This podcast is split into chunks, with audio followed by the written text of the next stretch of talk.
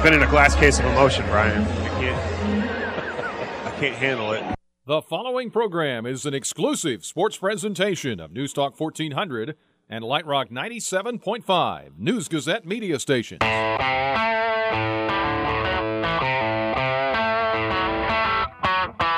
Fighting Illini game day coverage continues on your flagship home for Fighting Illini athletics. News Talk 1400 WDWS and Light Rock 97.5 WHMS. Now, it's your turn on the Fasteners Etc. postgame show. Fasteners Etc. is your partner in inventory management.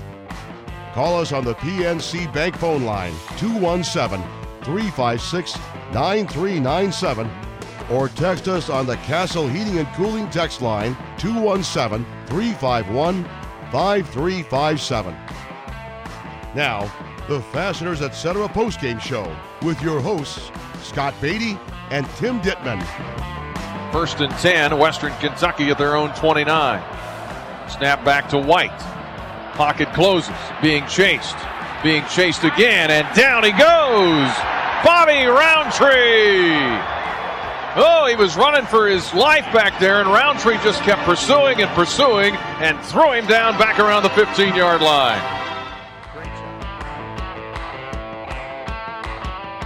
Kind of the story of the night is young freshman on the defensive end of Illinois stepping up in a big way to help the Illini to a 20 7 victory over Western Kentucky. The Illini are 2 0. And oh. Welcome into the Fasteners Etc. post game show. You heard Gene tell us the numbers. PNC Bank phone line 356 9397. Castle Heating and Cooling text line is 351 5357. An impressive performance by Illinois defense. So let's start there. We're starting to talk about names that were hardly familiar to us at all about four or five weeks ago. We start with Isaiah Gay. Yeah, Isaiah Gay had a phenomenal game tonight. I don't have his exact numbers in front of me. In fact, I can get them for you right here in just a moment. He had uh, just a couple of tackles officially on the sheet, uh, including one tackle for loss, but he just seemed to come up and make big plays when the Illini needed him to make big plays. Uh, we heard Bobby Roundtree in that highlight uh, a minute ago. I thought he, as well as Jamal Milan and uh, Dele Harding, really stepped up when Trey uh, Watson had to leave the game due to that targeting call, which, you know, maybe some of the callers want to talk about that uh, and that particular rule a little bit later in the program. But Roundtree had the forced fumble. Jamal Milan had the fumble recovery, and Dele Harding coming in at linebacker to relieve Watson and keep Keep in mind too, with the you know Lovie Smith so-called Tampa two defense, that linebacking corps. I mean, Brian Barnhart said it so many times on the broadcast tonight. They're really the quarterbacks of the defense. Depending on how they read the offense, can drop down into the box, which they did a lot of tonight, or they can drop back and help the defensive backs out. So they really have to be on their toes 24 7. And I thought uh, Trey Watson, when he was in the game, did a great job. Harding, when he came in to replace Watson, did a great job. And uh, Julian Jones did a great job as well. On the text line, reaction coming in. Brian in Nebraska. Haven't heard from you from a, in a while, Brian. Good to hear from you. Brian says, "Nice win." Couple of observations and a question, and this could be up your alley here, Tim. Kendrick Foster just really looks a step slow. Wonder if it's conditioning or maybe confidence getting supplanted by Epstein. It was a hard game to watch due to the number of penalties. That's true. I could hear them playing WWE music in the stadium when I was watching on TV. Do they usually do that? I can confirm that as a yes. The head man for Fighting Illini Productions, which is the video service for Illini Athletics, his name is Daryl Miles. He, like me, is a big WWE fan, and you know, you may kind of turn up your nose when you hear that, but eh, go on YouTube and listen to some of those songs. I mean, they are good stadium music. They'll pump you up. So I'm all for it. And you hear them from time to time here on our show. That's right. All courtesy of you. Uh, I, as the issue of Kendrick Foster, here's what we do know. Uh, Garrick McGee mentioned at the Illini Quarterback Club this week that Kendrick Foster is dealing with an illness in his family and said his focus is a bit divided, understandably so. I don't know how much that is translating into the lack of production on the field or not. I agree to the my eye, he looks a step slower. Like there may be something, but we have not been told anything, and it's obviously not keeping him out of ball games. It just doesn't seem like he has quite the explosiveness that was there last season. And I don't think this is going to turn into a Ke'Shawn Vaughn situation where he drops to third or fourth on the depth chart and ultimately is never heard from again. Uh, because, quite frankly, no disrespect to the other running backs on this Illini squad. I mean, it's really Kendrick Foster and Mike Epstein, and then I think there's a big drop off uh, to the guys who are healthy now. Now, I'm not counting Reggie Corbin and Dre Brown because they're you know out. Uh, but you know, Ra'Von Bonner, he did a good job tonight, but I don't think he's going to be your workhorse. So I th- I think it's at least on the ground going to continue to be a one-two punch of Epstein and Kendrick Foster. I just think right now Epstein is is having a great start to the season. He had a great camp. He really emerged in camp, and I think he's making the most of his opportunity. On the PNC Bank phone line, we find Jim in Rockford. Hey, Jim. Hey guys, how are you? Doing Good. well. Thanks for staying up. What are you thinking? Well, I'll tell you. I know it's only two games in, but if you would have told me the defense would be miles ahead of the offense, I would have thought you were crazy. I am in the same boat as you. I don't know if that's I- crazy. Yeah, well, you might be, but to the point of it, it's been a it's been a nice thing to see, and I, I just hope to goodness that whatever in the world that is, they're trying to do on offense, they get corrected because it's it, it's almost to a point where you want to see the defense on the field. It's just that bad. But I'll tell you, it, it, the victory was great. The defense played great. I would just love, I would love to be able to go one year, just one year, without having to complain about officials. And, and again, tonight was about as bad as it gets. They sucked. They at the last. Uh, somebody said to me the last one minute, and uh, it was Lauren said to me the last one minute. He just goes, the last one twenty one was really interesting, referring to the end of the second quarter. And I Yeah. said it felt like an hour in twenty one minutes because Well, it was just it- flag after flag. Guys, I'll tell you, on the interception return for a touchdown, granted, we didn't need any flag to be thrown. But watch the replay, and I can't remember who it was for Illinois making the bull rush up the middle. Three sets of eyes on him getting pulled down. It should have been a hold, would have been a safety if the ball wouldn't have been picked for a touchdown, and that one ref throws the flag. It, it, it's those little subtle things you just got to watch to see. You just can't believe it happens. And I, you know, I think last week, Ball State was probably complaining about the officials, feeling like nothing was going their way, and maybe they were getting uh, the the uh, getting penalized for being an opponent in a Big Ten stadium, you know, in an, an early non-conference game. But this week, it feel, felt like things were more against the Illini. You know, the big one is obviously the Trey Watson targeting call, which, as far as I understand and could see, the call was air quotes right in terms of how the rule is written and should be interpreted. But the fact that Trey Watson had to leave the game as the punishment, uh, that, that just doesn't make sense to me. What do you think? Well, and that's to the point of. It, it, it is the call. You know, at first blush, I was livid about it, but from a rules interpretation standpoint, yeah, I guess he's got to be thrown. But, but again, in, in the spontaneity and the split second nature of those plays, what's he supposed to do? I agree, hundred percent. I think you, you you you certainly have to protect the the guy's heads at all costs, but I mean you're going full bore at a receiver. I mean, what are you supposed to do? Stop on a dime? yeah. Well, and that's just it. And if he if he does decide not to lay the wood and he gets away, well, then what's the penalty? He gives up a touchdown. Maybe it would have been worth getting thrown out of the game. Yeah, I, I agree. Hey, thanks for calling, Jim. I- Appreciate it. If I'm if I'm the coaching staff, and I know I'm not for a lot of good reasons, but if I have the chance to talk to Trey Watson, I say, hey, try to change the technique a little bit, but That's about all you can do. I have no problem with how you approach that play. It wasn't. It, it- I I didn't get a great look at it, uh, but to my in my vantage point, it didn't look like an egregious helmet to helmet. It was maybe half helmet, half shoulder. So why can't they be a, just a 15 yard penalty? And you know, and, Yeah. and that be a deterrent enough. So- if you can look and and then you get into the gray area of was there intent or not. But you Right. do it in basketball with flagrants one and two, right? So why can't you go to the replay if you have and say, well, it looks like this guy was just you making know, a play on the receiver or yeah. something. But that was that was just a bang bang thing. I mean, silver lining is it did happen in the first half, so he does not have to sit out the first half of next game. He just had to sit out this game. If it, if the ejection would have happened in the second half tonight, he would have had to have sat out the first half of the South Florida game. So a silver lining. Benny says, "Congrats to Lovie Smith on being two and zero, and I am in disbelief about my Buckeyes." Good timing, Benny, because we're going to go to the scoreboard. Brought to us by Body and Soul Sports Route 45 and Curtis Road in Savoy. And Tim Ditman has an update on what happened in Columbus and many other things. All right, we will get to Columbus in a moment, but we start with the Cyhawk series this morning in Ames. Stanley looks that way, throws. It is caught. Touchdown! Touchdown, Iowa! Game over. Iowa wins in overtime. That is Gary Dolphin from Learfield. Iowa beats Iowa State 41, or beg your pardon, 44 to 41 in overtime in the Cy Hawks series. Other finals today from the Big Ten, as Scott alluded to, Oklahoma gets by Ohio State at the shoe in a battle of top five teams. 31 to 16 is that final boomer sooner. They get the victory there. Penn State gets by Pitt. 33 to 14. Michigan beats Cincinnati 36 to 14. Wisconsin over Florida Atlantic 31 to 14. How about Duke putting the whooping on Northwestern at home? Break up the Blue Devils, forty-one to seventeen. I thought Northwestern was supposed to be better this year. Well, they're one and one this year, and they're a team. They don't look very good. They are a team that you really just can never put your finger on. I mean, Yeah. I mean, Every t- it seems like every time you think ah, Northwestern's not going to be that much this year, they seem to do better. Anytime you put expectations on them, then they, they, falter. lose to the Dukes and the Illinois States of the world. Uh, Maryland puts a whooping on Towson, sixty-three to seventeen. Indiana over Virginia, thirty-four to seventeen.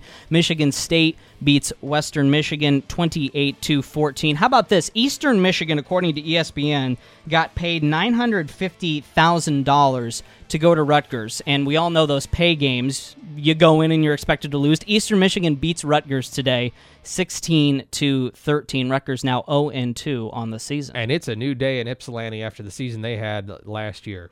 And uh, didn't they end up in a bowl game last year? I believe that's correct. and and it's the world is turned upside down when that happens. What I'm calling the emphysema game with all the smoke out there. Oregon beats Nebraska 42 to 35 in one Big 10 game in progress. Minnesota leads Oregon State 34 to 14 start of the fourth quarter. We'll take a spin around the top 25 next update, Scott. All right, thanks. We are off and running here on the Fasteners Etc. To post game show. Our producer engineer of all of our Illini game day, Evan Kahn. If you call in, you'll get a little hello from him. We'll come back with one of our first defining moments of the game from Dick Van Dyke Appliance World. Brian Barnhart will check in as well. It's the Fasteners Etc. post game show. You're listening to the Fasteners Etc. postgame show.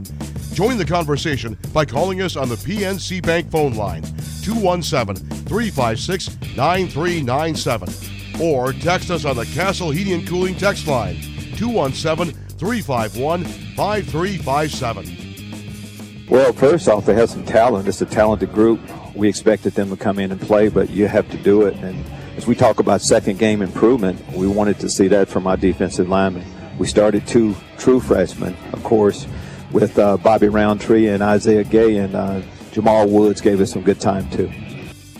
And Lovie Smith talking about his freshman today, especially his defensive freshman who helped the Illini to a 20 to 7 victory. The Illini are 2 and 0.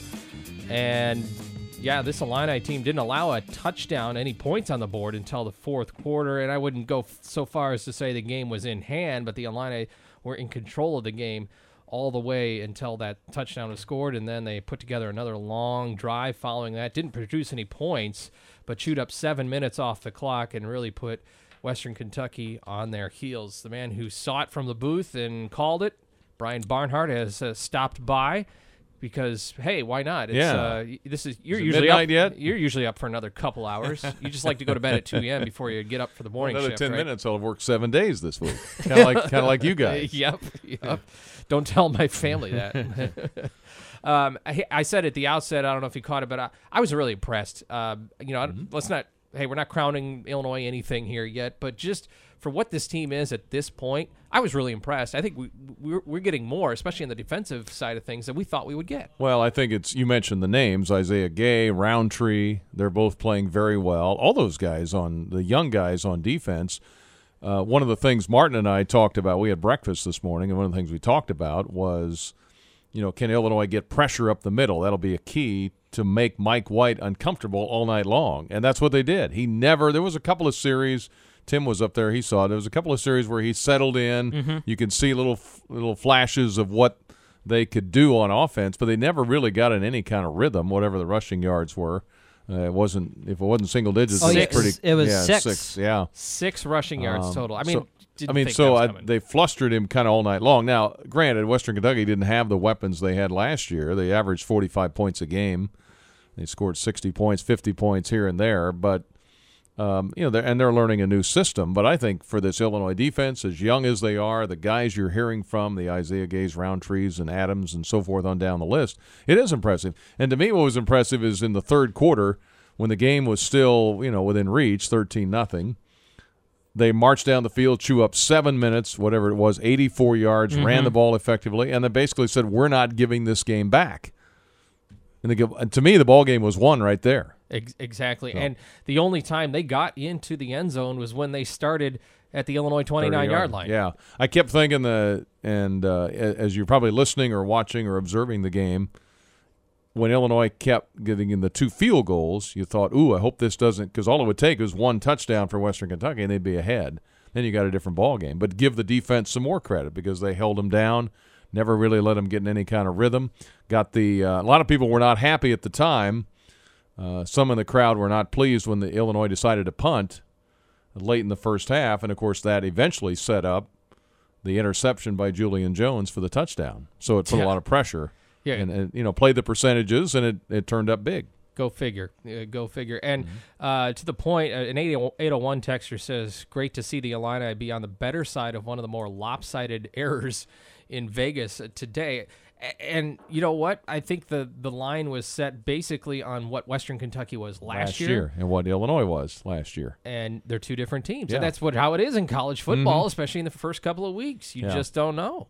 Those guys are usually pretty good. Yeah. I mean, you know, you look at it and go, "Wow, how can they be thinking that?" But in this case, I don't think they really knew all the details uh, as much as maybe you know a lot of people did that follow these two teams based on what Western Kentucky did last week against Eastern Kentucky, and then what Illinois is doing with uh, what what do we have? Fifty three players play in the first quarter. First quarter, 53 players, and 17 of them were true freshmen. True freshmen. I mean, that's amazing. Yeah. It's it's So y- y- and and Epstein is fun to watch. He is. I can tell you that. He has got a high motor, Yeah. and kind of like Kendrick Foster last year. I think you pointed out moves forward. Everything Right. is forward. Every Everything is forward. Well, and I had the same feeling, you know, when I saw Dudek three years ago in camp. I didn't know much about him. I knew he was from, you know, Naperville. And which I- that can't be bad. and- yeah, but it was that's where you're from. Yeah. Okay, but he, uh, you know, I thought, who is that guy? Well, I had the same kind of feeling watching Epstein in camp. I thought, you know, who's 26? Who is that man? Is he really, you know, shifty and fast, and just seemed to have really good vision? And so far, so good for him. Same thing was said about me when I arrived here. Who is that guy? Who is wow, that Who's guy? this kid is from it? Naperville? Yeah. Uh, in fact, I taught in the district that Mikey Dudek came out of. I taught in one of the theater right? schools into Yeah. his high school. I never taught It's him. Neuqua but- Valley, right? Yeah, Is Neuqua was- Valley. yeah. I taught one Mhm. of them. That was Yeah. a chapter a long, long time ago. Yeah. But But you saw a little bit, I think, tonight of of what how Coach Smith wins games over the years. It's you know running game, solid running game, good defense, playing percentages for special teams to make a play, getting takeaways. Takeaways. That's how they win Cou- games. A couple of them tonight for Illinois. Yeah. yeah, That's Hi, kind of this is. Dennis Reekin, president of Dick Van Dyke Appliance World. It's time for our defensive moment of the game. Since you're here, Brian, uh, you, you get to participate in this. But uh, Tim, I'll have you go f- do the honors first here on our first defining moment of the game. Well, I'll talk about uh, the opponent third downs tonight. Uh, two for twelve was Western Kentucky, and if you go back to the end of the Ball State game, Ball State started out very well converting on third downs, and then Illinois stopped them on their final five third downs of the game. So if you combine the end of the Ball State game and the entire game tonight, Illinois has stopped opponents on 15 of their 17 last third downs. So I think that really just underscores what we've been talking about all show is that the defense has really uh, stepped up here, especially in week two. What do you? No, that's for sure. Uh, that that was a key stat. I didn't realize it had gotten that good till you, Tim gave me that stat during the course of the game. Uh, and then I, to me, the defining moment was that whole third quarter drive. I think that I pretty much settled the game. And I'll go with this uh, moment of it, it just is just vintage Lovie, and and what a great moment for Julian Jones. Second and 11 from their own two for ball, uh, for uh, Western Kentucky. Here is White. Play action. Throwing out the back of the end zone and it's picked off. Picked off by Illinois' Julian Jones. And he runs it in for an Illinois touchdown. Oh, they brought everything in there on the quarterback White. Picked off by Julian Jones, the 10 yard return. Touchdown, Illinois. A defensive takeaway. Yeah, that's just what the Illini needed right Yeah, there. it was 'Cause you- perfect. yeah, you needed more than just your Yeah. the the field goals they were getting, but but here were the the through the first half, the drive results for Western Kentucky: punt, punt, out on downs, Yeah. punt, punt, punt, fumble, and then the half. Yeah. No, that's how you win. They did nothing. You win football games. Yeah. And the next two drives in the third quarter, punt and punt. And and, and Hardy Nickerson said, uh, when we ta- have three takeaways, we're, we're going to win the ball game 90% of the time. Yeah. They, they had them today because they had the interception. They had, uh, The uh, what was there, a fumble? fumble recovery. Yep. And Yeah. and he And counts downs. downs. He He counts counts- fourth downs, right. which happened twice. The second one was right. was late in the ball game. Yeah. Uh, if you got time for a Yeah, caller, sure. Brian. All right. Yeah. Steve is in Peoria, but he's calling from Smoky, Oregon. Yeah, hey guys, how you doing? I'm out here celebrating Zoe's first birthday with my son and daughter. Just uh, left a rainy Minnesota Oregon State game, but uh, listened to the Illini tonight on my uh, uh, uh, phone, and uh, boy, I, was- I was a happy camper. I had everybody sitting around me cheering for the Illini tonight. Well, that's great. Uh, we we're hoping we get more out of Kendrick Foster, your guy. Hey, I, I, hey, I, I'm I'm sorry, Kendrick's gonna get it going, but hey, we got those two freshman running backs going well. Those two freshman defensive ends who are going to be monsters, and uh, I, I like that he started those uh, two freshman offensive linemen together. And the main thing is, you know, last week the coaches talked about, they, you know, seeing improvement from first week to second week, and I think we we saw that tonight. Uh, and I'm gonna watch the game when I get back to my kid's house and uh, just just happy. Please, God, good job tonight. I wish I was there, but I'm I'm happy I'm here though. Mm. I'll tell you this: allow a lot of time to watch it because the second quarter took forever. I, I, Okay. I'll do that, Brian. Okay. Well, I'm, I'm gonna need some time to, to dry out because I'm soaking wet. All right. Thanks a lot, Steve. Thanks, guys. Have a good night. He's from Peoria. All right, our man Steve loves Yeah. Peoria.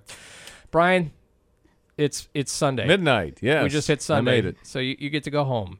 Maybe Okay. watch maybe watch Kevin Anderson tomorrow on the U.S. Open. Yeah, there we go. All right. Yeah, get ready, and we'll see where we're playing next week. We'll hear from you Monday morning. We don't know Yeah, where and when? where and when, what night. Yeah. It, it could Yeah, be here. and- It could and be somewhere. And we that- got a lot of players from Florida. You mentioned Yeah. some of them already, and so I know you guys talked to Mike Epstein Yeah. at the beginning. You know, he Right. said, "Man, my brother's down there," and I'm just thinking, "Wow." Yeah, you know. Coach Smith has property down there, and uh, you know, there's a lot of connections there too. So let's hope everybody's okay through it, and then I guess they'll sort it out Yeah. early next week. Thanks, Brian. Okay, thank you. Brian Barnhart, voice of the Illini. See fasteners, etc. Posted. Whoa! Our scoreboard bed blowing us out there, but we check what is going on with our body and soul scoreboard. Round number two, body and soul sports. Route 45 and Curtis Road in Savoy. We start at the Horseshoe today in Columbus. Man in motion, Smallwood snap, hands to Smallwood, looking for the corner. He's in for the touchdown! OH! Oh no! Love it. That's Toby Rowland from Learfield. Boomers Sooner in the top five matchup. Oklahoma gets the victory over Ohio State. 31 to 16. Other scores from the top 25 today Alabama no problem with Fresno State 41 to 10. Clemson gets by Auburn in a top 15 matchup, low scoring matchup 14 to 6 is that final. Penn State over Pitt 33 to 14. USC beats Stanford 42 to 24. Washington over Montana, the Grizz of Montana 63 to 7, no problem there. Michigan beats Cincinnati 36 to 14. Wisconsin over Florida Atlantic 31 to 14. Number 12 LSU gets by Chattanooga with no problem 45 to 10 is that final. Georgia sneaks by Notre Dame 20 to 19. The Bulldogs 2 and 0 on the season. Louisville over North Carolina 47 to 35. Virginia Tech blanks Delaware 27 to nothing. Kansas State over Charlotte 55 to 7. TCU beats Arkansas 28 to 7. Tennessee over Indiana State 42 to 7. If you were a Florida school, you pretty much didn't play this weekend. We were just talking about the Hurricane a couple minutes ago. Florida State, their game canceled. Miami, their game canceled. South Florida, Illinois' next opponent, they canceled their game at UConn, and Florida canceled their home game against Northern Colorado. Yeah, Florida Atlantic got theirs in, obviously up here, Uh, up in Madison. right. But, uh, did Florida International play? But sort of the the marquee. Exactly. No disrespect, the marquee Florida schools all canceled. One top 25 game in progress. Boise State leads number 20 Washington State 24 to 10. That is early on in the fourth quarter. Scott. Saturday has become Sunday, but we're going to keep rolling here with our Fasteners Etc. post game show on News Talk 1400, WDWS Champaign Urbana, Light Rock 97.5, WHMS Champaign Urbana. David, we're coming to you next. If you want to join us, please do. PNC Bank phone line is 356 9397. Castle Heating Cooling text line 351 5357. Yeah, didn't have very far to go. Uh, the other ten guys did a, a, a very good job uh, doing their job. So it, I had to just read my key and I, I made the play and took it right in. My job there was uh, there, there was two backs away from me, so I became the plugger, which is got like the free man there. So I just read the quarterback's eyes, and whenever he throws the ball, I try to break and, and make a play on the ball, and that's what happened on that play. Julian Jones talking about his interception for a touchdown, a pick six that put the Illini up 13 nothing in the second quarter on their way to a 20 to 7 victory to move to 2 and 0 and it's the Fasteners etc post game show late night edition, Sunday morning edition now. Welcome in. Thanks for staying up everybody on the phone lines 3569397 the PNC Bank phone line. David in Tolono. Well, good morning David. Hey, how you guys doing? Good. I uh, first of all, congratulations to the players and, and to the coaches. Uh, I thought it was a tremendous victory, and I, I did see a lot of improvement from game one to game two. The the only uh, two couple comments I wanted to make. One was um, I thought when Trey Watson went out, uh, that potentially that's going to really hurt us in the second half. But to my surprise, I didn't see a whole lot of drop off from the defense in the second half. And that's a credit to the players. That's a credit to the coaching staff. When your leader and probably most experienced player on the defense is gone and, and the one making all the calls and the checks, that that I think is just speaks highly of, of the coaching staff and, and certainly of the players. The other comments I'll make, I, I still don't like Garrett McGee. Uh, I, we don't have any identity on offense. Uh, he, you know, he doesn't scheme it very well, uh, and I think it's going to it's going to bite us uh, continually. But eventually, he'll be gone anyway. But I am very proud of the. you think he'll players. be he'll be gone as in he won't be on the staff? That's exactly right. I, he he he does not have a game plan. This team has no offensive identity at all. Uh, he seems to struggle to design plays to to meet uh, Chayce's strengths. Uh, he's throwing deep out routes, and and that's of course why he got picked off. He's not Wes Lunt with his arm, but his strengths are running and, and, and running an option, read options. That's Chayce's strengths. Uh, throwing screens and bubble routes and swing passes, draw plays. That's what they should be running, not these 20 yard out patterns like he's got some NFL arm. Chayce has a lot better intangibles than uh, Lunt in terms of leadership and things of that nature and with his legs and mobility. But uh, 20 yard out patterns, he stares down these receivers way too doggone long. That's why Bennett Williams looks so good in camp. But uh, with all the interceptions, but be that as it is, I'm very proud of the players. Clean up the penalties a little bit. Uh, it, exceptional defensive line play tonight. Boy, we got some good young players. So I'm gonna focus on the positives. But Garrett McGee needs a lot of help. And, and I tell you, he don't have to come to me. He can just look at Iowa's offensive coordinators. They know how to use their tight ends. And That's uh, true. You know, really good ball players. Uh, really, really good ball players. And I'm I'm very excited uh, for the defensive line. Congratulations to the team. And um, hopefully, my personal opinion, I hope next week's game is canceled so that they got two weeks to prepare for Nebraska. and if Irma takes care of that, that'll be fine with me. And hopefully it means no uh, no loss of life or significant injury. All right. Th- hey, thanks, David. Appreciate it. Take it easy, brother. All right, we're on to Brad in Decatur. Brad, you're up. Hey, yeah, I kind of wanted to add to uh, actually like how Chayce Crouch played. Kind of see your guys' take on it. Mm-hmm. Um, I just thought, I just thought, I mean, he's in a triple coverage just trying to hit Dudek today, and that was kind of pointless in my opinion. Then there was a couple times that when I was intercepted, but he was out of bounds. There's a guy wide open the other side of the field. Um, so I just think he's got tunnel vision out there. He's he's got he's got skills like uh, the other caller was saying. Um, but I still think he needs to step up and uh, just make some better throws as a Big Ten quarterback.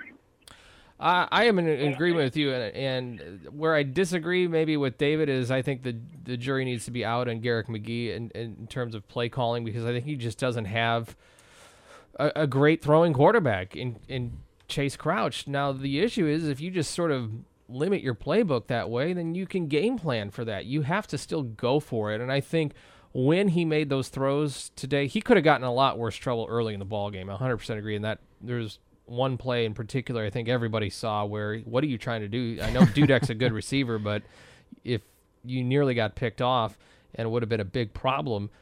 The one where he was intercepted, that was just a bad throw. There wasn't enough on it. And I saw those throws last week against Ball State, and I thought said to myself, he's going to get intercepted if he keeps throwing those when the Illini play against a better defense and better players who are faster and quicker because they're just he's tele he's telegraphing telegraphing. Do we do we we don't do that anymore?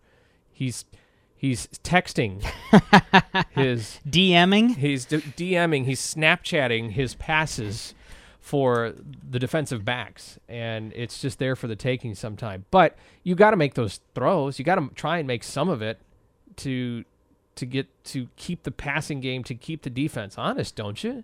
Well, Garrick McGee uh, and Brad, thanks for the phone call. Uh, he did say before this game that the Illini were going to throw down the field more in week two as opposed to week one. Now, um, you know, obviously you want to do that under the assumption that you can have successful throws. Uh, and I think I, I, agree with Brad and David that there was a little bit uh, left to be desired tonight. Just looking at Chayce's numbers, you know, 14 of 25. You mentioned the one pick. He went for 107 yards, uh, had a long of 20, and he was sacked once.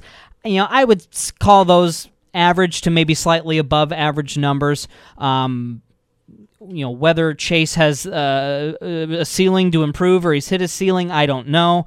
Um, and then as far as Garrick McGee goes, I mean, we knew coming in that he, you know, managed that high-powered offense at Louisville with Lamar Jackson, and kind of the question was, how is it going to translate to Illinois? How much are they going to use the tight end, which I want to talk a little bit about later uh, in this program. Uh, but I agree with you, Scott. I, I think um, I think the the verdict is still out on that. I, I you know I don't see him leaving anytime soon. I think Lovie Smith likes his staff, but uh, as far as whether to you know throw Garrick McGee under the bus, I'm not quite there yet. No, I think and Garrick McGee was honest and forthright this past week that Chayce didn't make good reads and didn't see open guys in week one, and I think there'll be a lot of he played better. He played better today, but I think it's pretty obvious that Chayce Crouch just doesn't have that great of an arm. Right. You still have to use that arm, though, is my point. You still have to use it. And I would say let's give Garrick McGee a larger body of work before we make uh, a blanket uh, a statement about him. I mean, keep keep in mind as well that I think if things had fallen into place, we'd be talking about Dwayne Lawson right now, but we're not. Yeah, that's and good. Yeah. Chayce Crouch is the quarterback, and Chayce is our quarterback, yeah. and we're just gonna have to live with it for now. We go back to the phones, our late night Fasteners Etc. post game show. Bruce in Houston, and and Bruce, before we get to the game, I I assume you are safe and sound. Yeah, yeah. so so yeah, we're we're high and dry down here, guys. Oh, that's so uh, yeah. Don't don't worry about us. But um, you know, one one thing I wanted to say is that great win tonight. Uh, first of all, uh, it's fantastic. You know, we weren't uh, we weren't picked to win, but you know, we we shouldn't lose to a team like Western Kentucky. And you know, when you see guys, and I'm I'm going to call out Scott Ritchie and you know some of the guys that out there that that picked uh, Western Kentucky, we you know, is a team we shouldn't lose to. And as Illini fans, uh, we we expect better. And tonight, this is exactly what we want. We're moving forward, and it's a uh, it's a good night. You know, when you look at uh, you know some of the the other teams struggling, Ohio State, Northwestern. You know, when you look at the, the Big Ten, you know there are teams out there that are uh, struggling a bit, and we're moving up. Everybody, you know, doubts the Illini we're we're taking a step forward. Everybody else is having having struggles, and guess what? In three years, you're going to be surprised where we're going to be. I think the uh, the defense stepped up big time. Uh, Bobby Roundtree is uh, he's a stud. Uh, watch watch for him in the coming years. I think the um, the Eckert injury is going to be bad for us. I'm not uh, not happy about that one. Yeah, um, that's, that's... and and and honestly, the, um, the kind of the last point I'm going to make is that the uh, the whole war chant thing. I paid attention to it tonight. I didn't didn't so much last week, but uh, there was nothing. You know, when you when you look at third down, you know they played the uh, you know Star Wars uh, Empire Strikes Back theme or whatever. You know that's that's interesting. You know, but it's not something that belongs to Illinois. And I'm I'm a fan that uh, for 30, 40 years has been uh, you know a huge huge Illini fan. You know, believing in the chief and and you know the war chant is a huge piece of that. To take that away and not replace it with anything else is is a shame. So I'm not I'm not happy about that. I'm just going to put that out there. I'm not sure if Josh Whitman is going to listen to this, but uh, I'm uh, I'm unhappy about that. Well, last he- thing, I'm sure he has heard many that have expressed a similar sentiment. So you can at least uh, take that home. Yeah, for sure, for sure. And so, so look, the last thing is, uh, you know, I'm I'm going to go to the Texans game tomorrow, and uh, we have five uh, Illini or ex Illini that are on the Mhm. team. Whitney and, uh, Mercilus. Whitney Mercilus. I've got his jersey, and I'm going to be wearing that tomorrow with pride. And uh, go Illini! Fantastic win. We're two and zero. Nobody expected that, so let's go. Thanks, Take it easy, Bruce. guys. Yeah, Thanks. pr- appreciate you listening too, and glad glad you are high and dry, as you say. Uh, had had uh, friends and family that got caught up in that hurricane in a real bad way. So uh, glad that things are good for you. Um, he, he, Bruce mentioned three years. I think people are going to be happy. I I think the key for being good in three years is going to be next year's recruiting class. But Mhm. there is obviously good things here to build on, and I think you know w- whatever you get out of this year is gravy.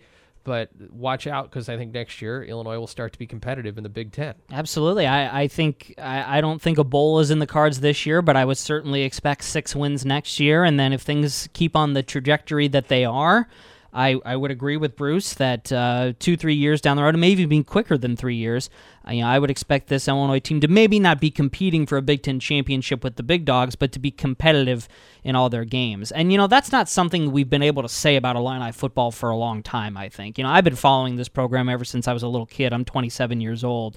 Um, in the off season when you got into the fall and it was ready, it was just kind of like, oh, it's another Illini football season. Now it's like, oh, it's another Illini football season. You know, let's let's see what they're going to put out there. You know, to his point about the, the predictors who didn't have the Illini, I- I don't think anybody's trying to just be automatically negative. It's just you don't know what you're going to get out of this Illinois football team, and you only have so little to go on. I would say the informal poll around the media, eh, you know, including myself, was Illinois might win this game, but right. I didn't expect this kind of control over Western Kentucky. I don't think anybody expected it. So we all know what predictions are worth. They're useless, obviously, but they're fun and they're helpful. And I guess if you are into wagering on sorts of things, I guess you get more in- interested in wh- what the predictions and the odds are. But otherwise, they're useless. And uh, so they're just kind of a fun thing to do. But you know what? I'm fine if Illinois um, dashes or upsets expectations Sure. all season long. All right. Kevin is in Champaign. Hey, Kevin. Hey, how you guys?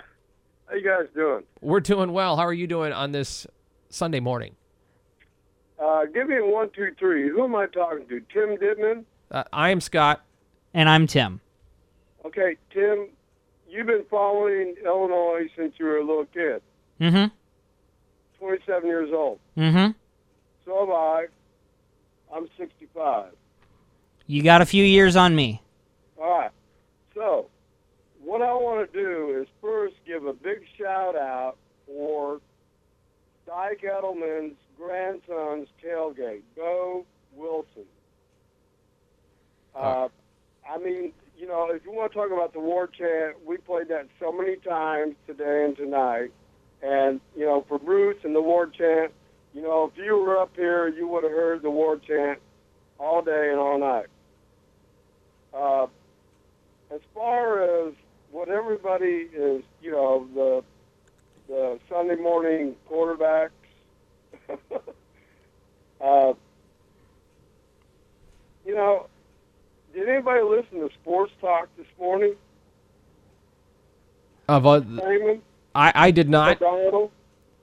Say again, Kevin. Lehman say, what Jay Lehman say about Chayce Crouch and the fact that, you know, going into this year that he started one and a half games, that that he wasn't seeing the field, he was seeing the line.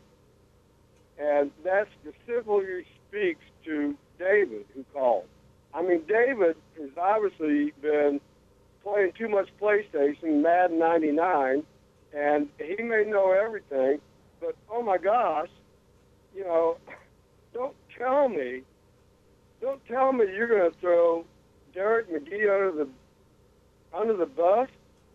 You know, what did he do at Louisville, and who did he coach when he had quarterbacks and he had the system? Yeah, you, I mean, you you're not ridiculous. wrong. He had better talent there. That's ridiculous. I mean, come on, Illini Nation, and and you know, when you talk about the media and the predictions, right, Scott? I Yeah. mean, that's all it is. How many times has the media predicted, you know, Hurricane Irma over the last ten days? And how many times did they have to change their predictions? But the point I'm getting at is that it's ridiculous to even, you know, somebody like David to call out professional coaches. I mean, look at what Lovie. I mean, I was in training camp. You know, we all watched training camp, and we watched what the Hardy Nickersons and the McGee's and even Crazy Luke Butkus. You know, he's got, you know, he's got the biggest thing that he's got to overcome with the offensive line. But oh my gosh, you know, the Tampa two, and and I will say that I did see this coming, and and in my circles and stuff on John Street, you know, with my kids that I've raised all Illini fans, we all predicted that we were going to smash them, and it's only one game, right? Mm-hmm. But I mean, come on, guys. You know, it, it it's ridiculous. I made like three bets already on friends and stuff. On, I mean, it was almost like it was almost like the, this whole town, and I even had my best friends that I watched football over 50 years after the Ball State game say we're not going to win another game. I mean, you know, people were jumping out of the windows, and I wish that David would. And I hope it's only one story. But All right. You understand what I'm saying? It's Yeah. ridiculous. These guys. I, I think we get your point too here, Kevin. Have we ever, have we ever had this much experience in assistant coaches and stuff? And I will relate it to what I saw on Big Ten Network when they were talking about how quick Penn State came back and the offensive coordinator that was like uh, Moorhead and stuff that was the head coach, and and how quick that that that the head coach of Penn State delegated and he supported himself with a lot of experienced coaches and how they turned it around. Ke- Kevin, let me jump in because I think you've made your point here, and I think we we are in general agreement with you that uh, Garrick McGee should not be under that kind of scrutiny right now. I think you know you, you, we can look at it down the road three four years and see a body of work, and you could talk about what his strengths and weaknesses might be as an offensive coordinator. But we got to see more things in place for him, uh, enough tools for him to really establish something and get a system in place more than just what he's had in a season and two games to make some big evaluative statements about him. I'm not trying to give a coach a free pass here. I'm just saying we we, we can't we can't do that either. I'm in agreement with you, Kevin, on that. So appreciate it. Kevin, enjoy your weekend. I hope you designated a driver. Hi, this is Dennis Reekin, president of Dick Van Dyke Appliance World. It's time for our offensive moment of the game. Wow. All right, uh, I, I uh, Tim, I loved the start of the second half, which the Illini did what we heard. Speaking of Garrick McGee, say he wanted to do in the first half this week, which was play fast and establish themselves. Well, the Illini in their first drive of the game went three and out.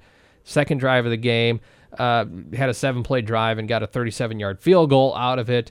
But the the offense really didn't start to show up until the second half with the big long drive, and it was all capped off by uh, Chayce Crouch. 15 play of this drive coming up third and five. Illinois from the nine of Western Kentucky. Back to pass Crouch. Now he's going to run it. He's got room. Dives for the goal line, and he's in for the touchdown.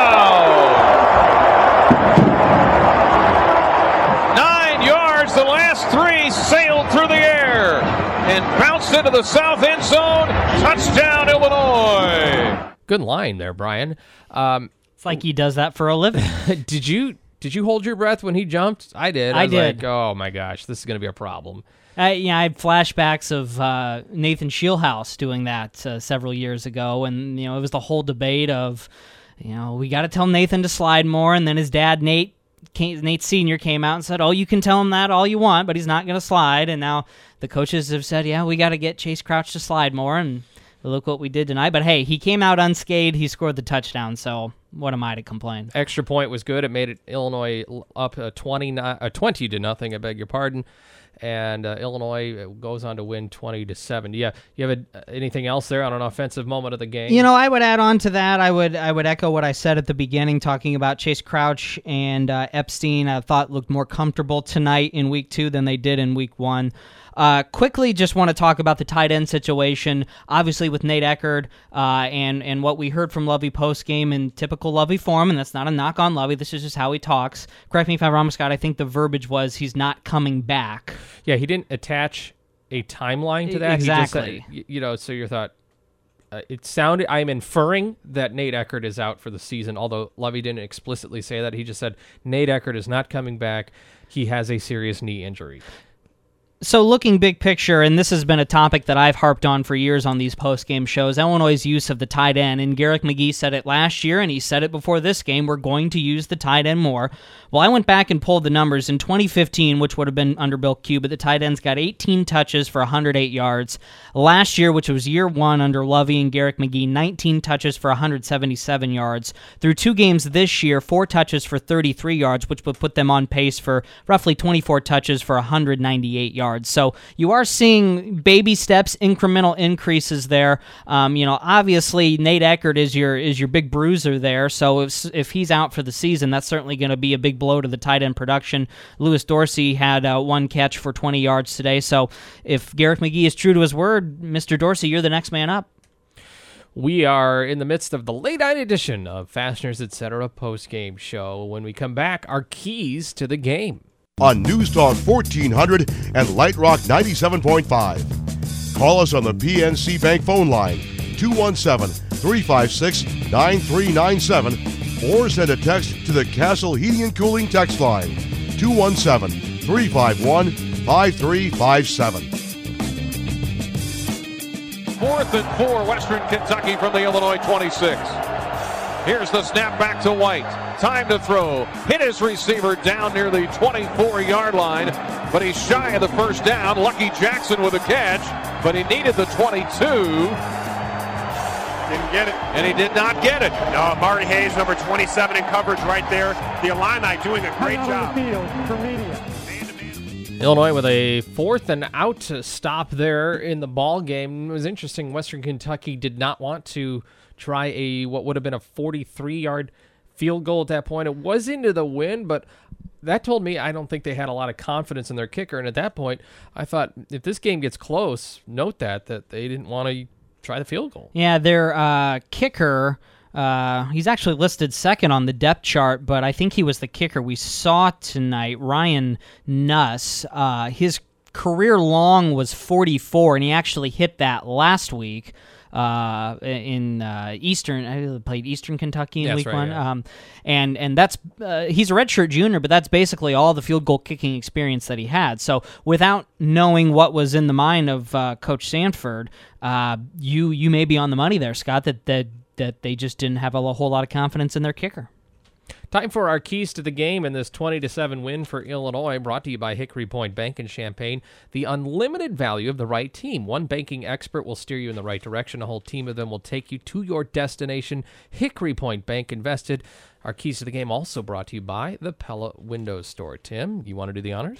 Yeah, just a couple of things on my notepad here that we haven't gotten to yet. Um, obviously, the penalties. Absolutely brutal on both sides. Uh, Western Kentucky, 11 penalties for 100 yards. Illinois, 9 penalties for 95 yards. They were fairly good last week. I don't have the exact numbers in front of me, but they played pretty disciplined in week one, took a step back in week two, and certainly uh, I think Lovie will address that uh, in the uh, week to come here. And then uh, a couple more bad snaps tonight between Nick Allegretti and Chayce Crouch, and we saw that in week one. Um, and if you tune into week one, you know, obviously Doug Kramer out, Nick Allegretti had to shift to, to center. So a bit of a learning curve there between those two. And, you know, still a little bit left to be desired, but all in all, I thought, you know, they did pretty well. But just a couple things that stood out to me that uh, both in week one and in week two with Allegretti uh, at center, there has been a couple of miscues there. So just another thing uh, I think that needs to be cleaned up before the next game. You brought this up earlier, but uh, I think everybody was looking at the defense making stops on third down. They did that uh, uh, to the nines tonight. Just two of 12 was Western Kentucky on third down opportunities. Western Kentucky only got into the red zone twice, only converted once there. So those numbers proved to be the difference in this ball game. And then the takeaway battle, which Illinois won again for the second straight day, uh, second straight game. That is, they uh, they turn it over on downs twice. Did Western Kentucky and Illinois recovers a fumble, and of course the big pick six. So Illinois wins in two out of three phases for sure. Um, the offensive, the, Illinois was uh, much better on the ground, obviously, gaining nearly 200 yards on the ground. But uh, the passing game wasn't really too much tonight for Illinois. But Illinois overall outgained Western Kentucky 300 to 244. But I would say it didn't feel like Illinois was owning it on the western on the offensive side of things. I'd agree. But they they definitely owned it defensively and they owned it in special teams too. And they did just enough to get the job done and get the victory, and that's all that you'll remember uh, as the days go by. You won't remember specific plays. You'll remember Illinois is 2 and 0. The keys to the game brought to you by the Pella Window Store. For all your window and door needs, visit the Pella Window Store on Country Fair Drive or go to PellaofChampaign.com. And brought to you by Hickory Point Bank. They'll put it down at the 27. 37 yard attempt, right hash. Nice crosswind. McLaughlin booms it, and it is good. And the Illini jump on the board first, take advantage of a bad punt of 10 yards, cash it in for three. You'd like to have seven, but we'll take the three with 8.45 left here in the first quarter as nightfall has arrived here in Champaign. McLaughlin is in to kick the field goal. This will be a 20 yard field goal, basically a chip shot, like an extra point. Three of three career from this distance to make it 6 0. And the snap back and the kick on the way at the north end, and it is up and it is good. So the Illini were a yard away from hitting pay. They'll settle. Pair of field goals for Chase McLaughlin early in the ball game, both coming in the first quarter, put Illinois up three and then six to nothing. Illinois would have liked to get the touchdowns, to just have him kick the extra points, but Chase McLaughlin doing it with his leg, and that leads us to this. Hi, this is Dennis Reekin, president of Dick Van Dyke Appliance World. It's time for our special teams moment of the game. Wow. All right, Tim, uh, we just heard Chase McLaughlin and what he contributed tonight. Yeah, I'll give it to Chase on special teams. Uh, you know, a couple of field goals tonight. He's now three for four on the season, 15 for 21 in his career. I think he's turned into a pretty reliable kicker uh, for the Fighting Illini. I, I think you know what you're getting from him night in, night out, both with field goals and also with kickoffs. Uh, he was kicking into a crosswind today. It wasn't terrible, you know, nine mile an hour cro- crosswind out of the east, uh, but he boomed a couple into the back of the end zone, so he did uh, great there tonight. Also, shout out to Blake Hayes. He started off shaky, had a couple of good punts toward the end there, pinning Western Kentucky deep on their own end. And uh, Chase McLaughlin, uh, to my knowledge, has not missed an extra point in his career as an Illini either. So, again, I think dependable is the word. I think uh, we didn't know a whole lot about him coming in, but I think he's turned out to be a pretty good ball player for the Illini. Even though Mikey Dudek didn't have much to speak of in returning any punts today, I don't even did he even have any re- punts punt returns? Because um, I think he had a lot of fair catches or balls were downed. I'm going to give him the defining moment on special teams because Western Kentucky was clearly afraid to kick toward him mm-hmm. early in the ball game, and the result was for some really bad punts early in the ball game, which yielded really good field position for Illinois, which turned into points. Dudek had that one fair catch. Yes. And that was his only time uh, they kicked to him. It was the only time he caught a punt. Yeah, and he didn't. And that's the one he dropped and then covered. He I- it. yes, and then he, yeah. he- He called for the fair catch, muffed it, and then he fell on it. Right. Yeah. So it's sort of the, the, the roundabout way of saying Western Kentucky didn't punt very well today, and that was uh, an advantage for Illinois. Our defining moment of the game from Dick Van Dyke special teams version. Back with our final scoreboard and any other final thoughts you have on the Fasteners Etc. post game show. So they, they did a great job. And, you know, uh, when you lose your Mike linebacker, when Tre Watson went down, it took an awful lot, but guys just kept stepping up. So I feel like a lot of those guys were ready to step up when their time is called. You see Mike Epstein is doing his thing on the offensive side of the ball. Uh, we got Tony Adams, Nate Hobbs, all those D linemen, Bobby Roundtree, Isaiah Gay on the D line, Bennett Williams in the secondary. Uh, I feel like their their mental aspect has, has far exceeded my expectations. Head coach Lovie Smith, followed by Julian Jones for the Illini from the lineback uh, Illinois linebacker, and it is 12:40. So, forgive my tongue at this point of the night. Hey, if you're up with us, you're a diehard. We appreciate it. Uh, they're talking about how freshmen have uh, stepped up. Illinois had six freshman starters tonight. Did I read that right there? Tim, I, uh, seven true freshman starters that are the most in program history. They were, um, I, I lost it. I don't know, but there were seven of them. There you go. Nate Hobbs, Bobby Roundtree, Isaiah Gay, Mike Epstein, Louis Dorsey, Alex Palczewski, and Larry Boyd. Were they cheering, chanting Larry Boyd's name at the end? I believe they were. The student section were going Larry, Larry. They really, they're Larry may be the the new the guy that Fan favorite? Yeah, there you go. It's now twelve forty one.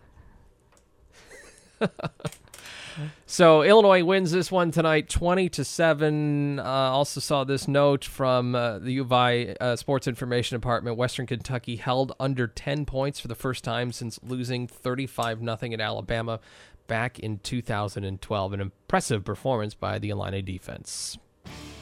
All right, a final check of our body and soul scoreboard. Route 45 and Curtis Road in Savoy. Tim Ditman. A potpourri of scores on this final update. The game that our buddy Steve was at has gone final. Minnesota beats Oregon State 48 to 14. Tight one and a possible top 25 upset in the making as Boise State leads Washington State 31-24 less than 4 minutes to go in that ball game. Washington State has the ball. We'll keep you posted if that one goes final before we go off the air.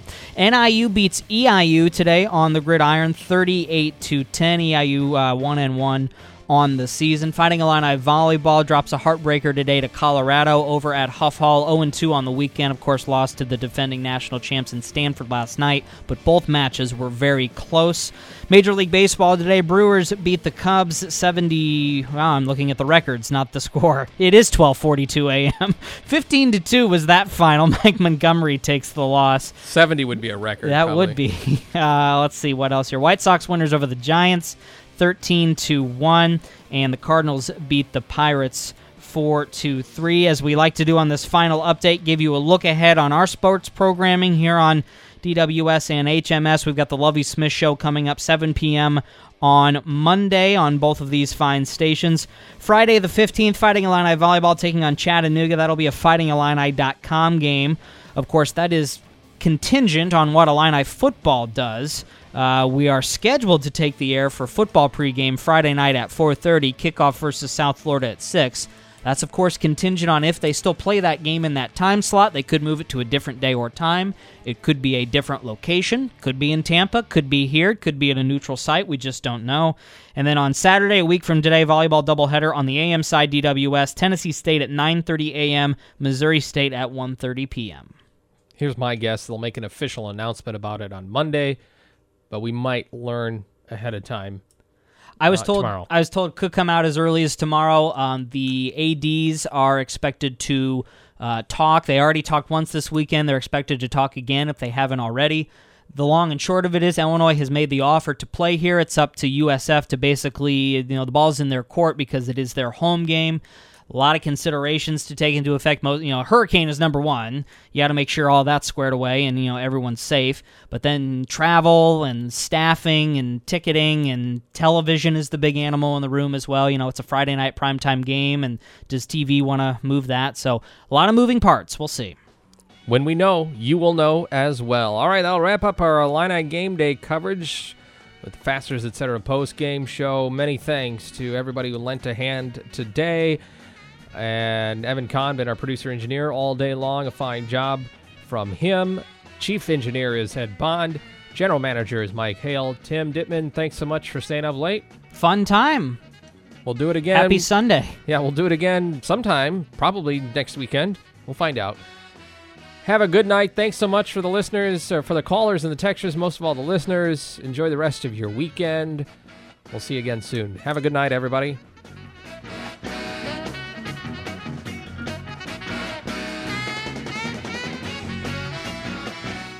Been in a glass case of emotion, Brian. I can't. I can't handle it. The preceding program was an exclusive sports presentation of News Talk 1400 and Light Rock 97.5 News Gazette media stations.